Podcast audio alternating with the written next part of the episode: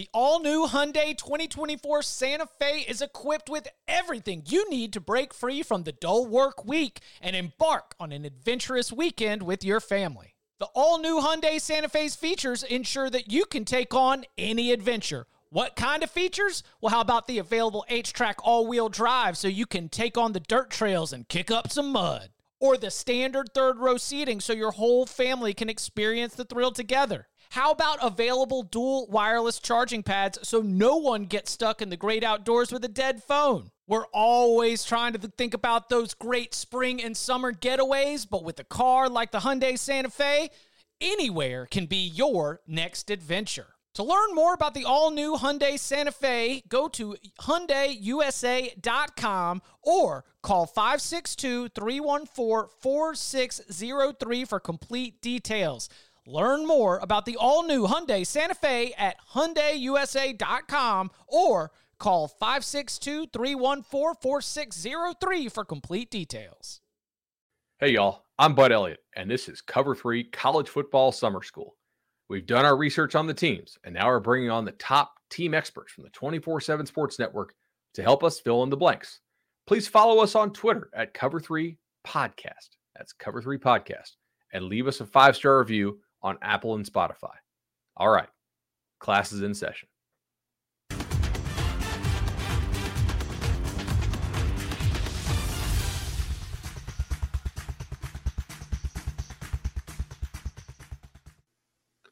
Hey guys, welcome back in to the Cover 3 Podcast Summer School Edition.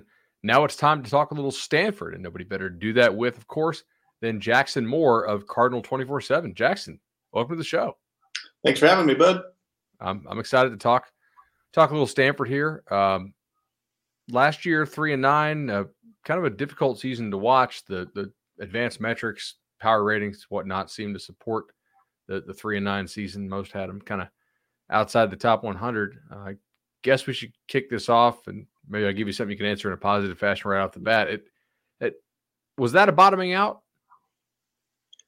I would sure say so. I mean, and it's also I mean, you look at their season. They start off with wins against you know USC and Oregon.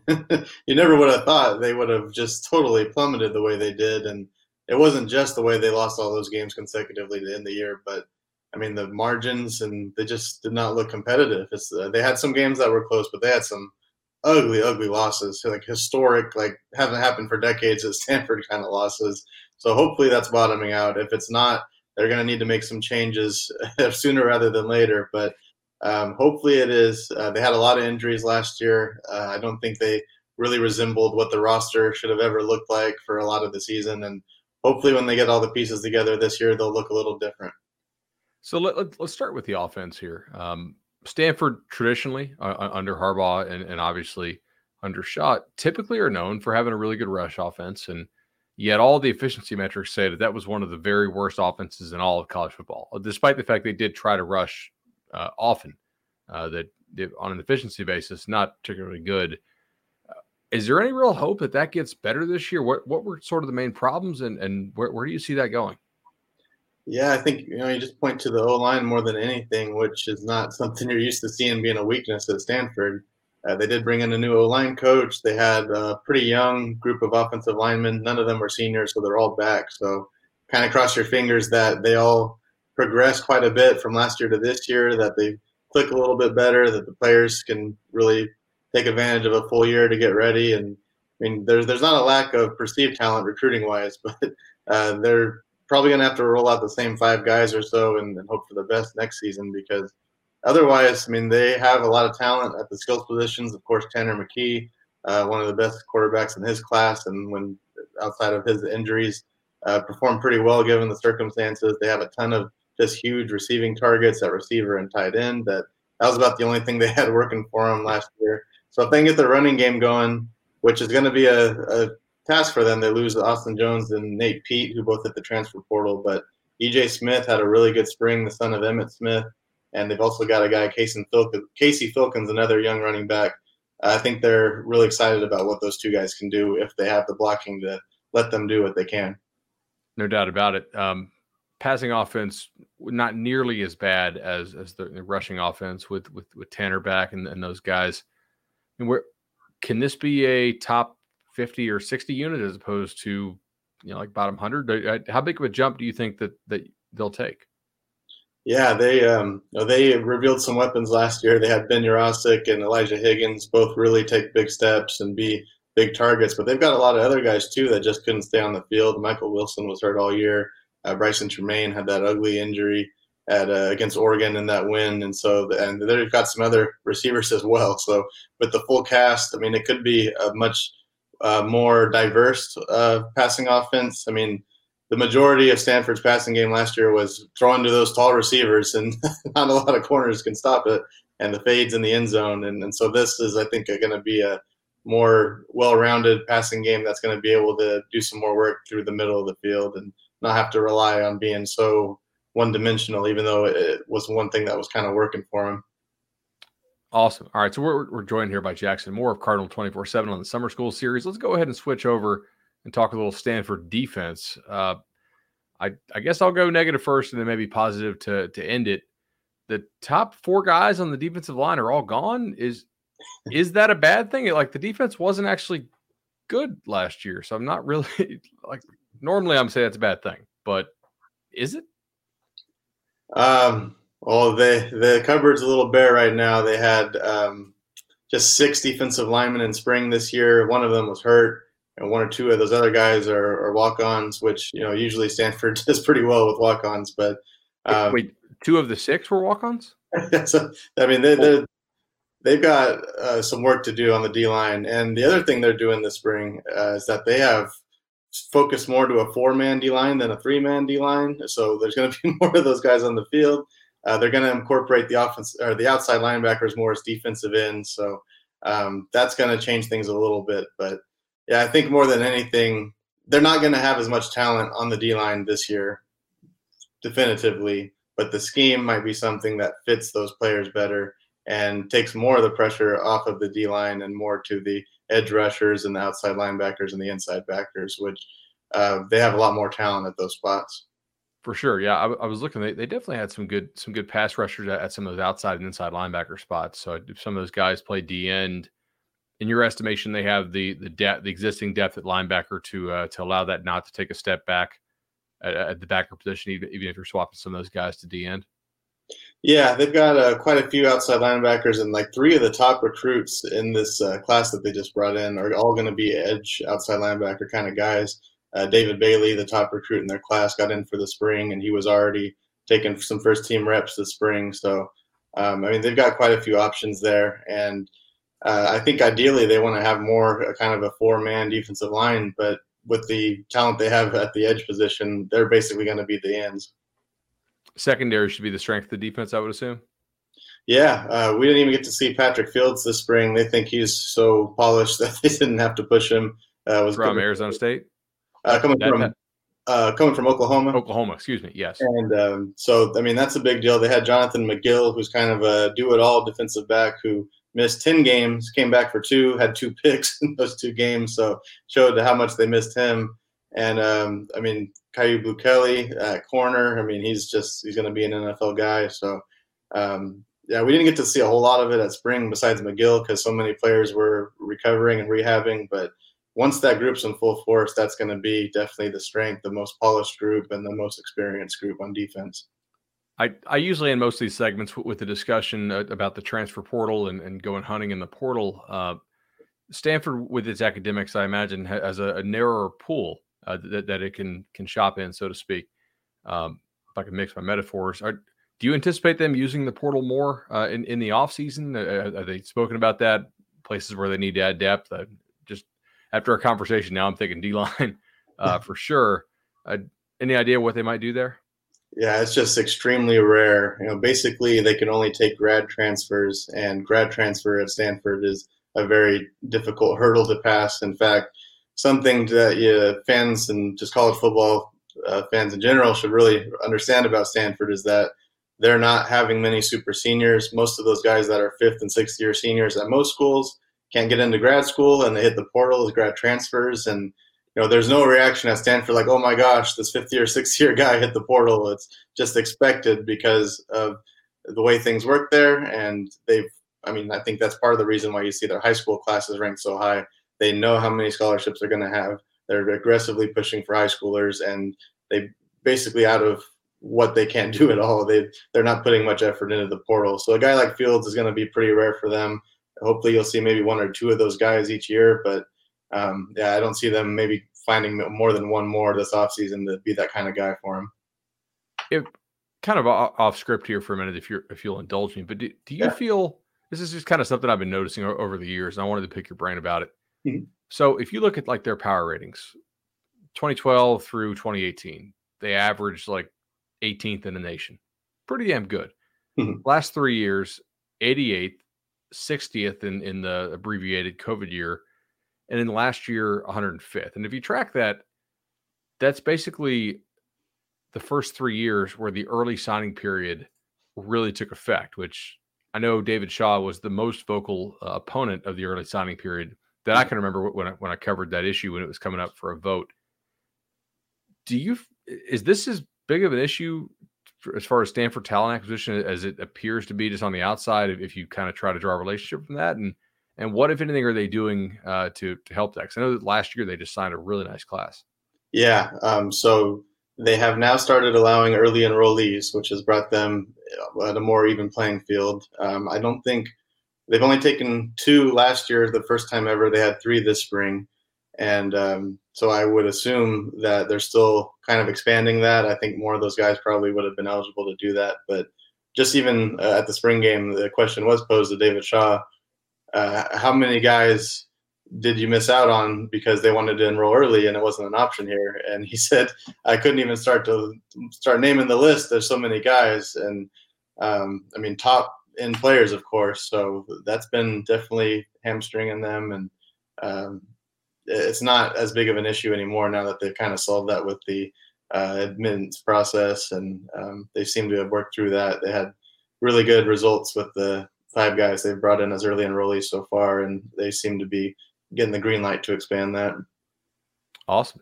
Jackson Moore, Cardinal 24 7. Make sure you follow him for all of his awesome summer updates. Thanks, buddy. Thank you.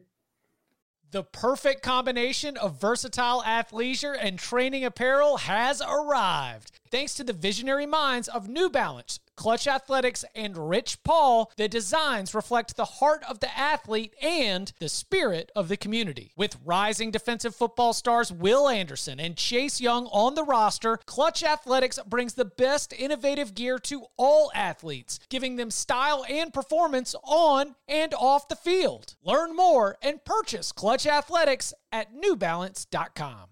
This episode is brought to you by Progressive Insurance. Whether you love true crime or comedy, celebrity interviews, or news, you call the shots on what's in your podcast queue. And guess what? Now you can call them on your auto insurance too with the Name Your Price tool from Progressive. It works just the way it sounds. You tell Progressive how much you want to pay for car insurance, and they'll show you coverage options that fit your budget. Get your quote today at progressive.com to join the over 28 million drivers who trust Progressive. Progressive Casualty Insurance Company and Affiliates. Price and coverage match limited by state law. Hey, y'all, welcome back to the Cover 3 Podcast, Summer School Edition. Now we're going to talk one of the true powerhouses in the sport of college football. That's right, the Clemson Tigers. And to help us break it down, we are joined by Clemson 24 7's Anna Hickey. Anna, welcome to Cover 3. Hey, bud. Thanks for having me. Good, good to see you again. I, I know we'll be meeting up, of course, at the ACC Media Days this summer, but uh, it is summer school, so we got a little little Clemson Tigers to chat about. Um, last year, somewhat of a step back on the field in terms of, of the you know win loss record, but all the power ratings still really loved loved Clemson as, as a team and just absolutely dominant defense and offense that was uh, at times challenged and a lot of turnover this offseason. So I figure we'll start we'll kind of start with what they need to work on offensively and then we'll just gush about this defense for the final 5 or 6 minutes. Um so for the first time in quite a while, an offense uh, outside of the top 70 Tony Elliott's gone to Clem or gone to uh, Virginia. Did, did you buy the criticisms of the offensive coaching staff for the last two years? I know we first started to kind of hear it when Trevor was going through the draft process. Some of the NFL guys weren't quite as impressed with some of the elements of the offense. Yeah, I think so. But they made the coordinators available during the week, and that makes such a big difference in trying to get it. And they they were extremely transparent. Um, Jeff Scott when he was there, and then Tony Elliott last year, and explaining to the media kind of their thoughts on why the offense was struggling. Um, and obviously, Elliott is not going to come out and say, "Yep, the scheme sucks. Like it's all on me." I mean, he did admit that certain things needed to change, but it came back to the personnel, it came back to not being healthy, and then obviously, you're not going to just throw your quarterback under the bus. But it came back to to DJ Uiagalelei just not meeting expectations.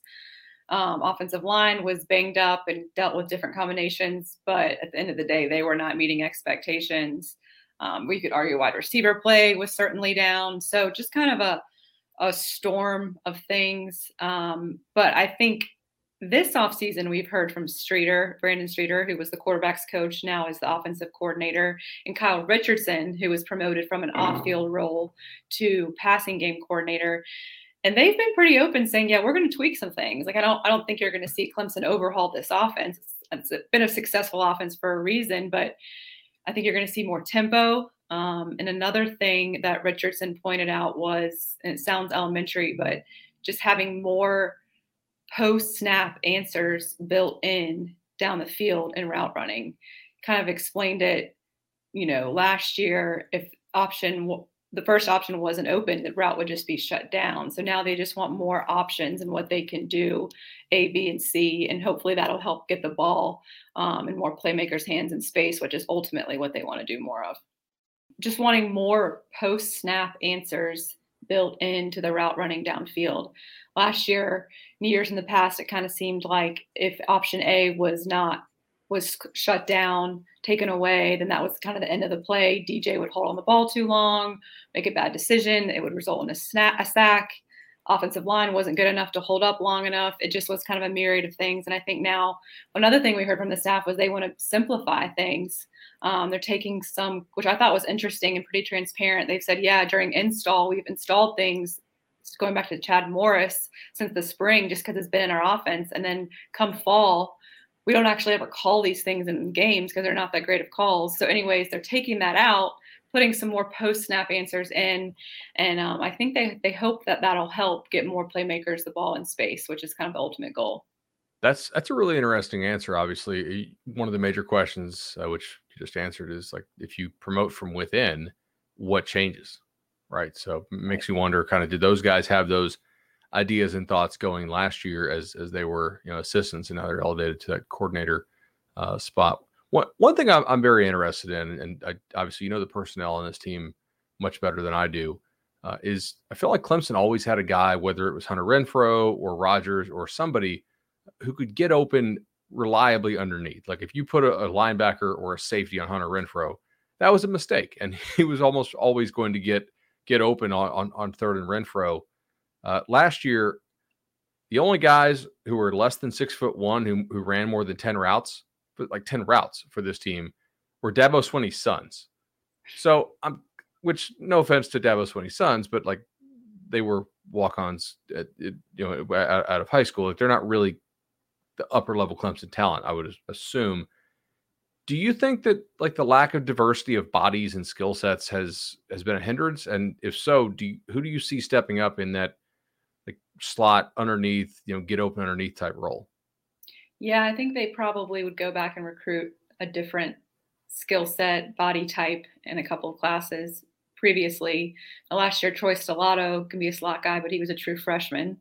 Brannon Spector is a slot guy, but he was out all year with COVID. Um, and then they tried putting Justin Ross there because, like you said, they had these bigger body types. They wanted EJ Williams on the outside. Um, and then you know, they had Joe Ngata and it just didn't. Ross was, he's talented, so it works sometimes, but it clearly did not work all the time. Um, so much so that towards the end of the season, they put Beaux Collins, who was a freshman last year, in there, and that mixed results. Um, this year, they really want Brannon Spector to kind of be that guy. They love his speed, they love his change of direction. It's just he's been out of football for a whole year um, and dealt with a myriad of health issues related to COVID and, and breathing and um, so, you know, he does have a spring ball under his belt, and the hope is, you know, that he can carry that into the fall. Another guy that I kind of have circled for potentially helping out this season in that role is freshman freshman Antonio Williams, a Dutch Fork.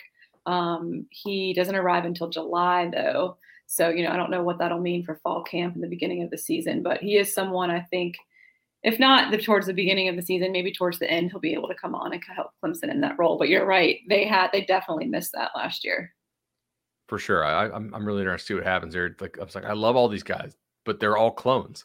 Yeah. you know I mean, it's like they're all, they're all really, really fun to watch run. And like, wait a second, who's, who's the short dude? But one thing, like speaking of running, their run game down the stretch, and particularly the play the offensive line, I thought got much better as as they leaned on it. You had some young kids come on, and and like I assume maybe you disagree. I I thought the like the efficiency numbers for the offensive line really the last four or five games they they ticked up. It, it I know the whole offense wasn't great, but do you think the national media is kind of missing some of the storyline here about the improvement in the Clemson offensive line down the stretch?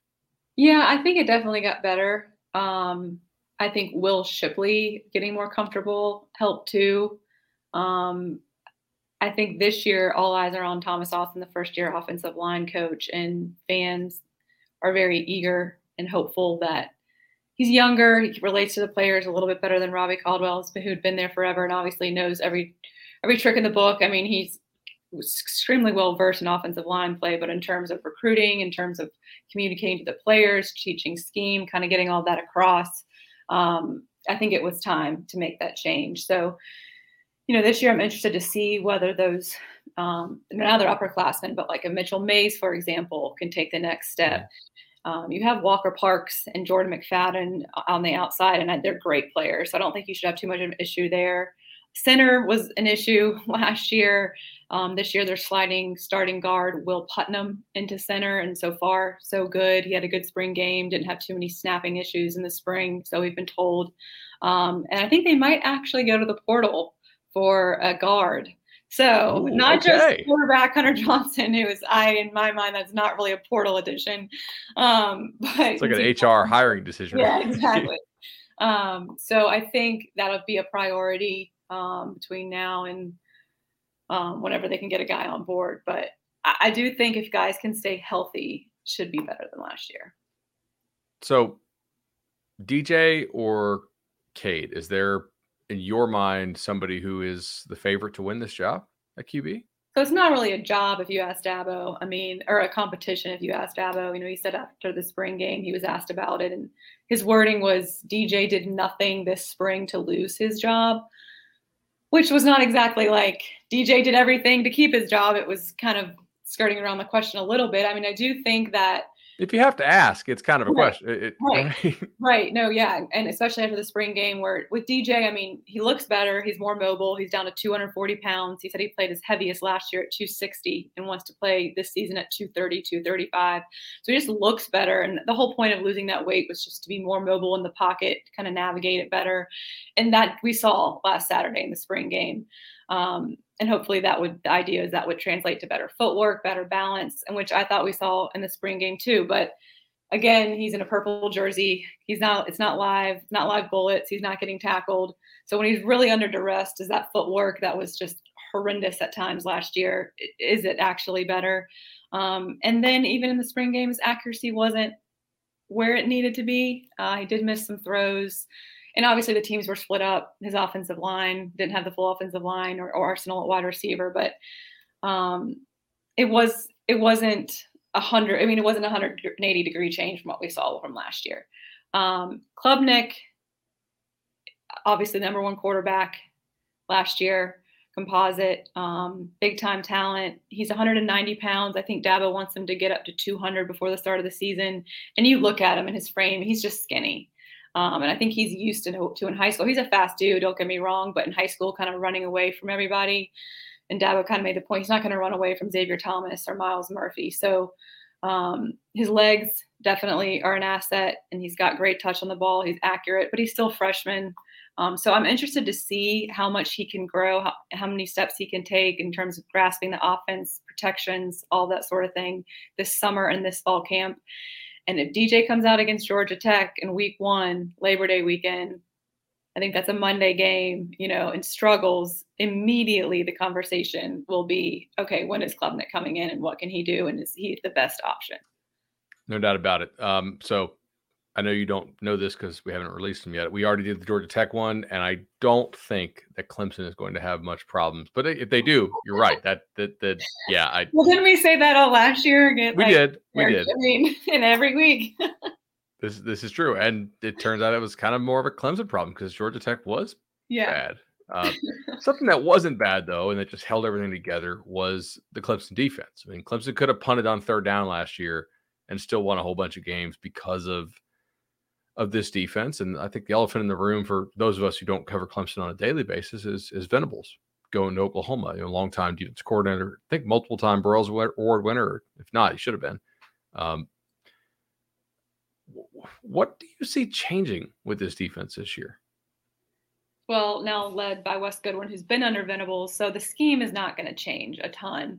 I do think we heard a lot this spring is that they're simplifying things. I don't think that necessarily means, you know, they're like I said, they're not changing the defense, but what we heard from multiple assistant coaches is what they they slowed down the install. So there's no need to install 220 blitzes on the first day of spring to where, you know, the Jamie Skalskis that have been there forever can grasp it. The freshmen, you know, are have kind of head on a swivel, and then the offensive line is just completely overwhelmed. So in practice. So what they kind of did was they want to teach the nuances, teach the position a little bit more um, and make sure guys know what they're doing, why they're doing it, whether it's technique, fundamentals, scheme wise, whatever. Just spending more time on that, and then week a week by week basis, building the install depending on the game opponent in the fall. Um, so we heard the term simplification plenty. Now, with that said, they're going to be aggressive. We saw in the spring game. I mean, they were bringing a safety blitz. They were, I mean, they were doing all sorts of things in the spring game.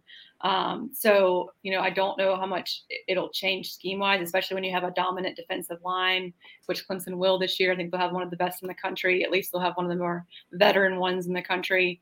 Um, should be pretty fast and athletic at linebacker. They know Trenton Simpson, who played Sam last year inside the box. So I think you'll get to see his skill set more.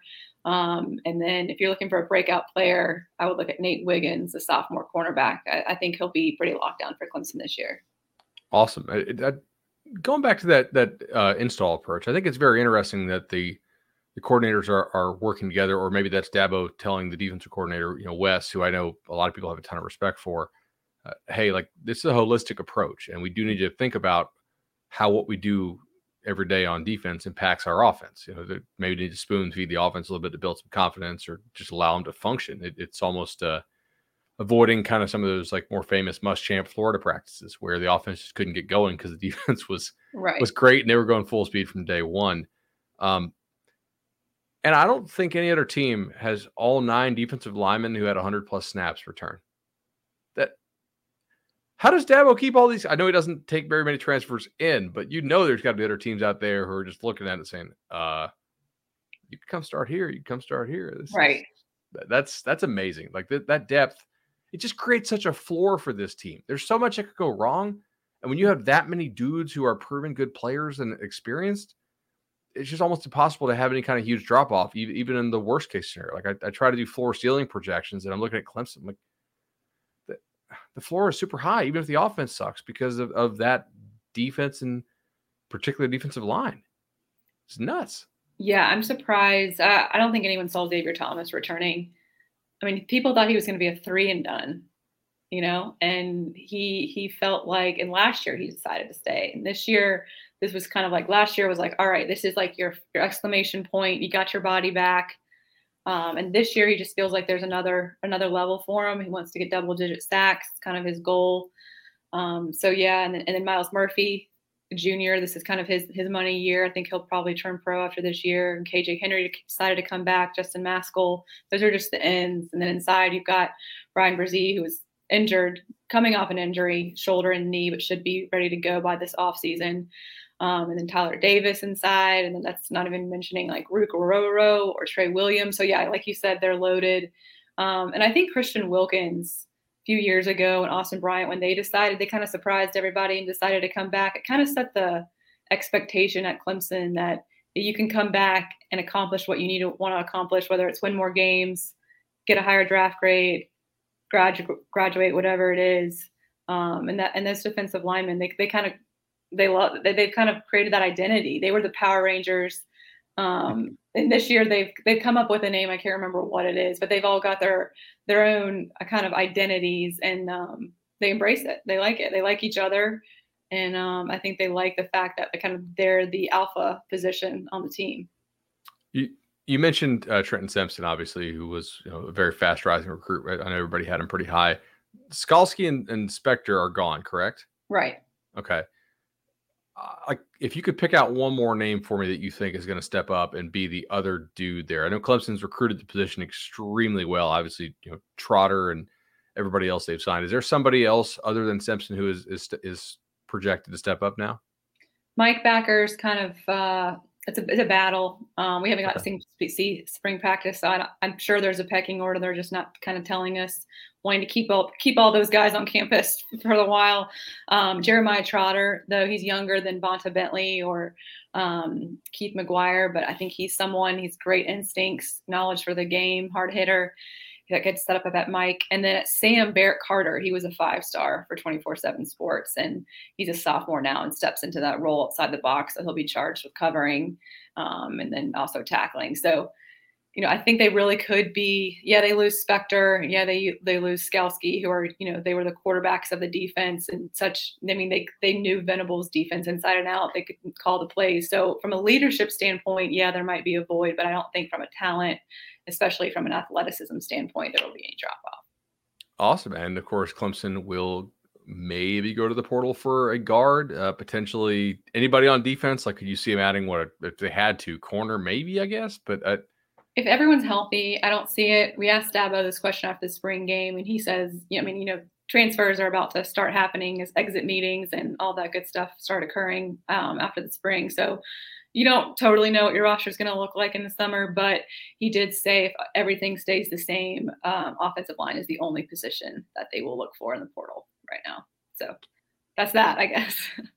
Anna Hickey of Clemson 24 7 joining us on the Cover 3 College Football Summer School Series. Anna, really appreciate the time. Learned a lot about the Tigers today.